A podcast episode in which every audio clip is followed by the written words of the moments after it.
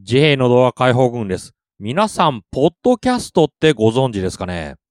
まあなんか今、YouTube とかいろいろネットサービスが普及して、あまりポッドキャストという、そういう言葉使わなくなりましたけど、あの自分で、あの RSS フィードというものを立てて、そして自分のサーバーに、この音声ファイルとか動画ファイルを置いて公開する。そういう方法ですね。で、ポッドキャスト、いいところ、あの iTunes に対応してるところなんですよね。あの iTunes に登録すれば、まあ、あの、有料で買ってもらうことはできないですけど、あの、無料で、あの、自分のコンテンツを、この iPhone とかの操作で、手軽に購読してもらえる。そういうところ強いですね。まあ、私も、ポッドキャスト、できる環境にありましたけど、まあ、なんか YouTube とか、自前で何にも用意しなくてもいい、そういう環境がありましたから、まあ、そちらの方に、そちらの方に行ってしまった。そういうところがありますね。今、音声だけポッドキャストやってますけど、あの楽なところ、まあ、顔出さないでいいところ、あの周りを整えなくていいところ、そういうところなんですよね。非常に楽。まあ、こういうふうに楽と言うと、あの、ラジオ屋さんなんか否定する楽なのか。そう思っ、そういうふうに言われそうですけど、実際テレビ、テレビより楽なのかなと思いますね。あと喋ってることを、喋ってることに集中できますので、まあ、自分の喋ってる時のミス、そういうのもわかりやすいし、間が空くことも動画と比べると少ないのかなと思いますね。で今日、このポッドキャスト、いわゆる音声コンテンツの魅力、それについて語ってみます。あの、音声コンテンツのこの代表的なものというと、ラジオ。あの、FM ラジオとか皆さん聞いてますよね。なんとか FM とか。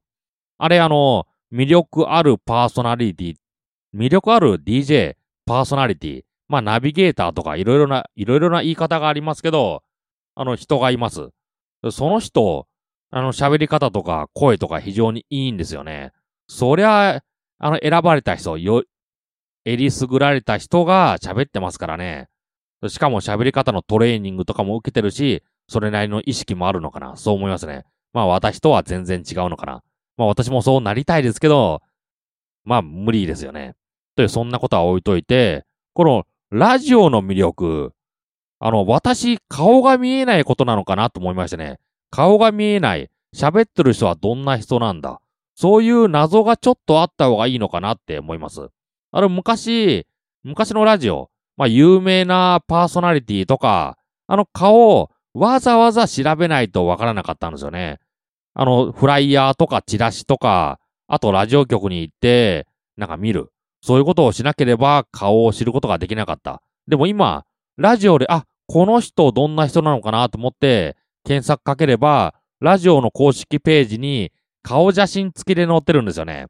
これ、まあ、情報開示という部分ではすごくいいなと思ったんですけど、まあ、なんかラジオのこの不思議な魅力、そういうところからすると見ない方がいいのかなって思いました。あのー、私好きで聞いてるラジオのパーソナリティ、いましたというより今でも聞いてます。その人、あの、全然顔とか知らなかったんですよね。顔とか知らなかったんだけど、ホームページ見たら、あ、こんな人なんだ。別にルックス悪い人でもないですけど、なんか見たらちょっと残念になってしまった。なぜか。やっぱし、そのラジオのパーソナリティの顔って頭の中に入れたくないんですよね。まあ私だけかもしれないですけど。このどんな人が喋ってるだろう。あの、まあなんだろう、人間が喋っ、人人間ですけど、人間が喋ってるのに顔がわからない。そういうところに魅力があったかもしれないですね。だから、ラジオを楽しんでる人、あ、この人いい声だなと思ってる人は、あまり調べない方がいいのかなって思いましたね。あの、それはファンだから、自分が気に入ったから、詳細情報を手に入れよう。そういうところはあります。でも、あの、知らなくていいところは、知らなくていいのかなって、そう思いますね。あの、なんだろう、あの、スキャンダルとかそういうの、まあ面白いですけど、それ何にも知らない人、またはファンじゃない人が楽しむ。そういう感じであって、本当にファンの人というのは、その自分の信じてるものの美しい部分だけを見たい。見たい。そういうところがあるはずなんですよね。だから、まあ余分な情報を手に入れないのも一つなのかなと思いますね。あの自分が何か困ってなければ、何かその人にコンタクトを取りたいとか、どうしても顔を知りたい。そういうところがあれば知らないと、あの、知る必要がありますけど、ほとんどないですからね。ラジオは聞け、ラジオが聞けてればいいわけですからね。だから、このラジオとかポッドキャストのちょっとした夢、想像力、それを、この伸ばしたい、自分の頭の中で取っときたいんでしたら、あまり情報、まあ人によってはいらない情報って言いますけど、そういうものを、あの、集めちゃいけないのかな。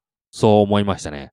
ということで、自閉の動画解放軍、あまり周りがやってないポッドキャストでした。